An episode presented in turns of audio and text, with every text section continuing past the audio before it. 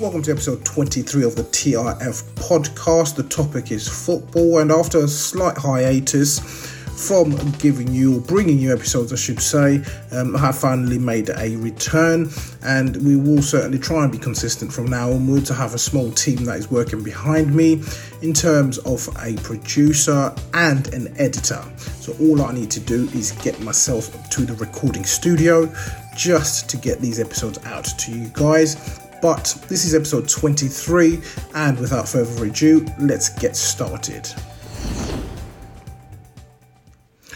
So within this episode, uh, the return episode, we'll be looking at um, a few things really within this episode. And what we'll be taking a look at will be the story of the week, uh, which this week will be the record-breaking Michail Antonio, uh, the Marseille and Nice situation, the Danish referee, which you may all have seen on social media, and the Week two Premier League fixtures, as well as the Afghan female football team being evacuated from Afghanistan, and a couple of stories from the gossip columns. So let's get started straight away with the story of the week, and that is the record-breaking Michail Antonio. So of course we know Michail Antonio is a forward who plays for West Ham, scored his forty-eighth top-flight Premier League goal for West Ham at the weekend, and what an absolute achievement for a club like West Ham. That makes him the record scorer within the Premier League for West Ham. Obviously we know that he got the number nine shirt in the summer for West Ham, and uh, he's recently come out and stated that if he had known earlier or soon enough that he was a striker, he would have been up there with the best of strikers. Harry Kane, he's mentioned himself, but I don't know how that would have happened really, because people like Harry Kane are top, top class footballers.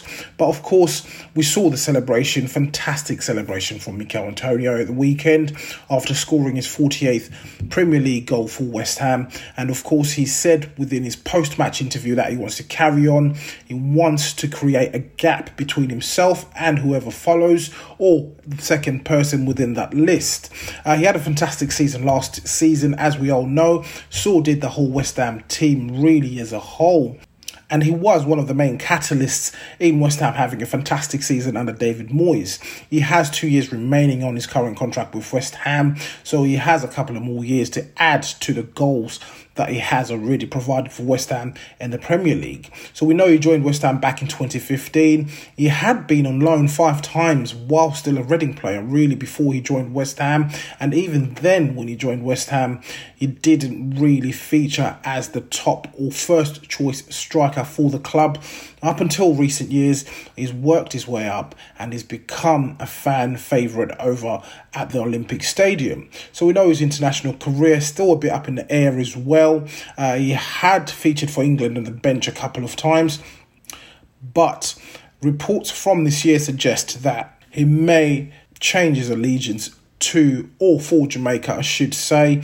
He is in the process uh, of uh, apparently obtaining a Jamaican passport, so we we'll certainly wish him all the best with that. But that is my story of the week. Michail Antonio, record-breaking striker for West Ham.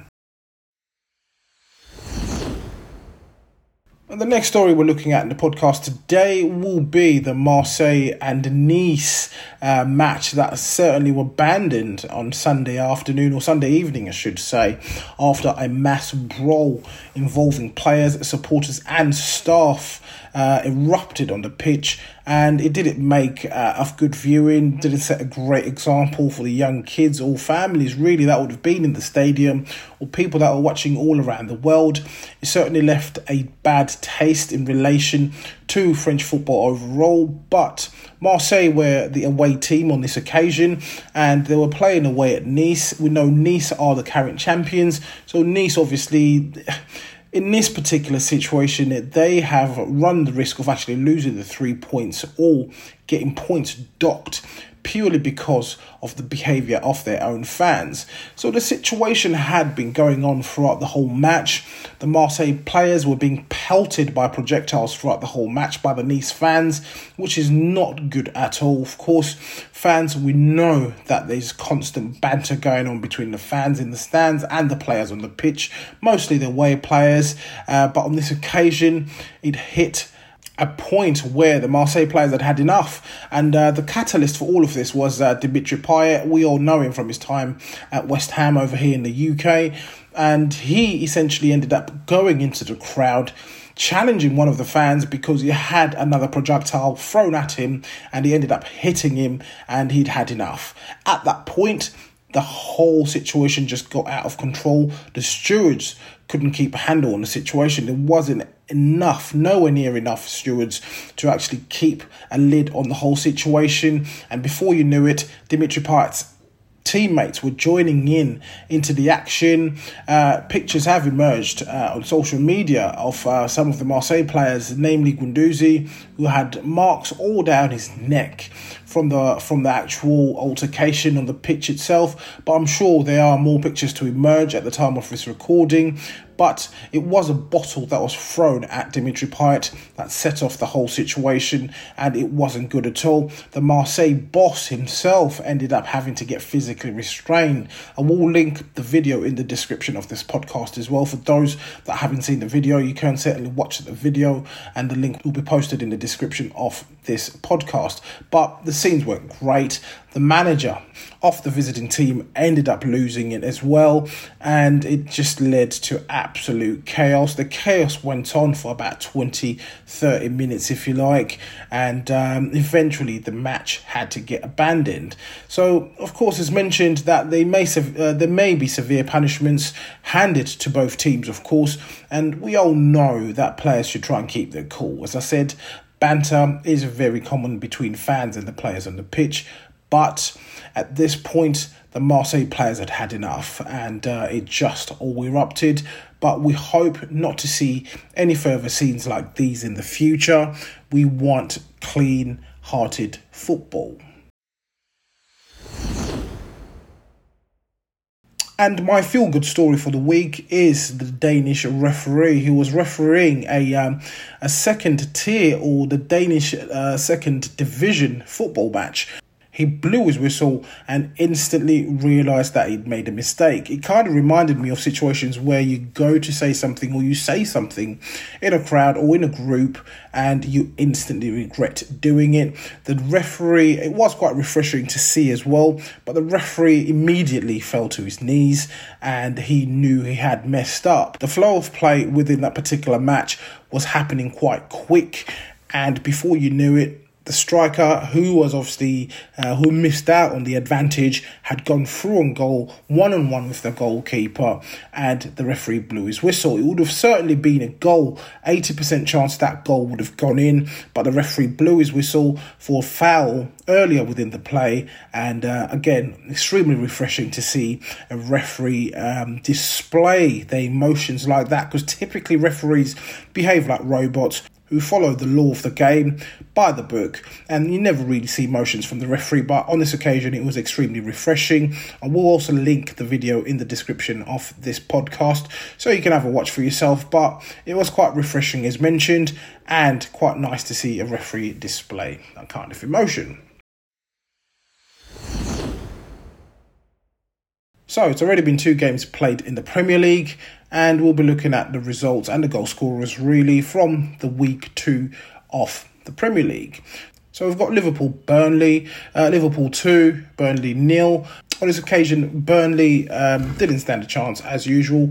Liverpool took control of the game uh, up until at some point in the second half. Um, Burnley were sort of trying to get themselves back into the game, but it was a two nil victory for Liverpool on that day. Aston Villa two, Newcastle nil. Two defeats on the trot for Newcastle. Uh, Danny Ings scored a worldie. Crystal Palace nil. Brentford nil. Uh, first point for Patrick Vieira as Crystal Palace manager. Leeds two. Everton two. Uh, Calvert-Lewin on the score sheet again for Rafa Benitez. On the blue half of Merseyside, Manchester City thrashed Norwich City five nil. Grealish, the one hundred pound million man, got his first goal for the club. Even though he didn't even know what was happening uh, within that goal, he just happened to be in the right place at the right time. Brighton two, Watford nil. Manchester United one, Southampton one, Greenwood on the score sheet. Nuno Espirito Santo returned to Wolverhampton early. Uh, one walked away with the three points on that occasion. A one nil victory on that occasion as well, courtesy of a Dele Alli penalty. Arsenal nil, Chelsea two. Lukaku made his return to the Premier League and he was certain to score in his debut, and he did so. West Ham played Leicester uh, on the Monday Night Football. They won four one, and that's the game that we mentioned in relation to Michail Antonio's record breaking.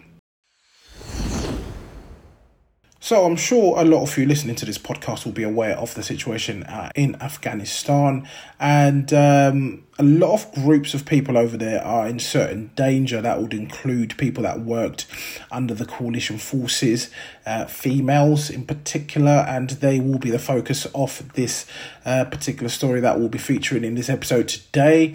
And it seems as if the Australian government have come to the rescue of the Afghan female football team. Uh, they have evacuated fifty women footballers and athletes and their dependents from Afghanistan following an appeal by world bodies FIFA and FIFPRO. A statement by the International Footballers Federation FIFPRO expressed gratitude to Australia following the retaking of Kabul by Taliban. Many Afghan sportswomen went into hiding. The statement said work was still needed to settle the women abroad. The statement read, these young women, both as athletes and activists, have been in a position of danger, and on behalf of their peers around the world, we thank the international community for coming to their aid. We urge the international community to make sure that they receive all the help that they need. There are also many athletes still at risk in Afghanistan, and every effort should be made to offer them support. I saw an image uh, or video really recently of uh, the first Paralympian female athlete from Afghanistan who could not board a flight to Tokyo um, for the Olympics, for the Paralympics, uh, after the chaos ensued in Afghanistan. So this is certainly some good news that comes out within the footballing world from Afghanistan. But we know that the situation over there is not great. But we certainly do hope that it does certainly improve, and congratulations or well done to Australia. They don't need congratulations, but well done to Australia for volunteering to get these female athletes out. So this is the final segment of the podcast, or of the episode, uh, something from the gossip columns. And the first uh, gossip topic we'll be discussing will be former Chelsea boss Antonio Conte is a contender to become Arsenal manager if the club decides to sack Mikel Arteta. So we know, obviously, Arteta is not having the greatest of starts. Uh, two losses on the bounce at the start of the season. Uh, both defeats are two nil. The first game against Brentford really uh, should not have been a defeat, but this is the Premier League. That's why it is a competitive league. And to some degree, I personally wasn't surprised with that particular result. But talks are already swirling about in the gossip columns in relation to Mikel, uh, to Antonio Conte, sorry, taking over from Mikel Arteta, uh, who I personally believe the job is a bit too big for him. The job is not suited to him, of course. Um, his ideas might not be coming through, but he seems to be struggling, and his next fixture is against Man City. Can Antonio Conte come in and change things at Arsenal? Most likely, yes.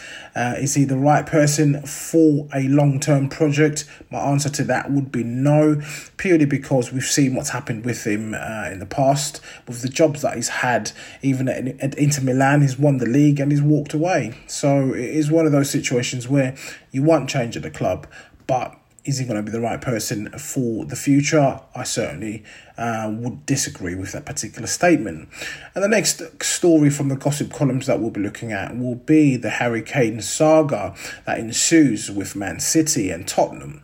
So Harry Kane, uh, we know that he wants out. Uh, we've heard all about this gentleman's agreement that he's had with Daniel Levy, which would have allowed him to leave uh, for another Champions League club this summer, but doesn't look like it's happening.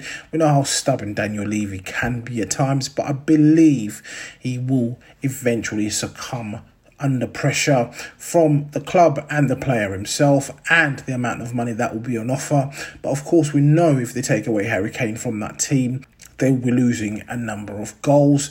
Of course, that wasn't evident on the first game of the season where Son scored. Of course, they won, uh, but the saga continues, and the story, or the headline in the gossip column, states Tottenham chairman Daniel Levy will not drop his valuation of England striker Harry Kane and could even refuse a British record bid close to one hundred fifty million pounds for Manchester City for the twenty-eight-year-old. So this is something that will continuously roll on, and we'll try and keep you updated on the story.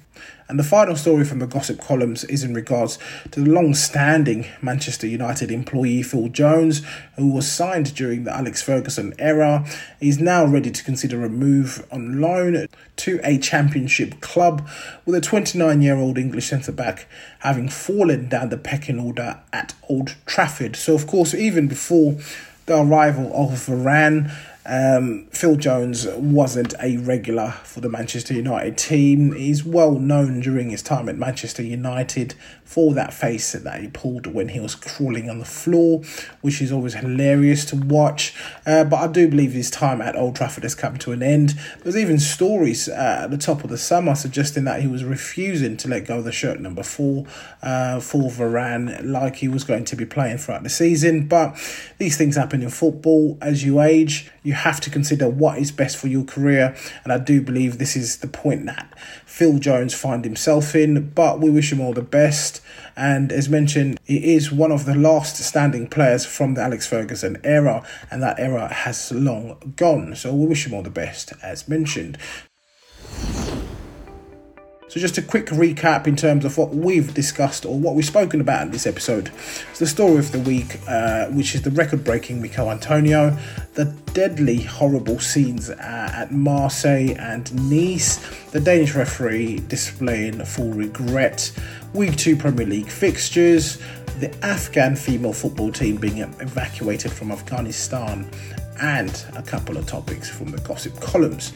Thank you so much for joining me in this episode. This is episode twenty-three of the T R F Podcast.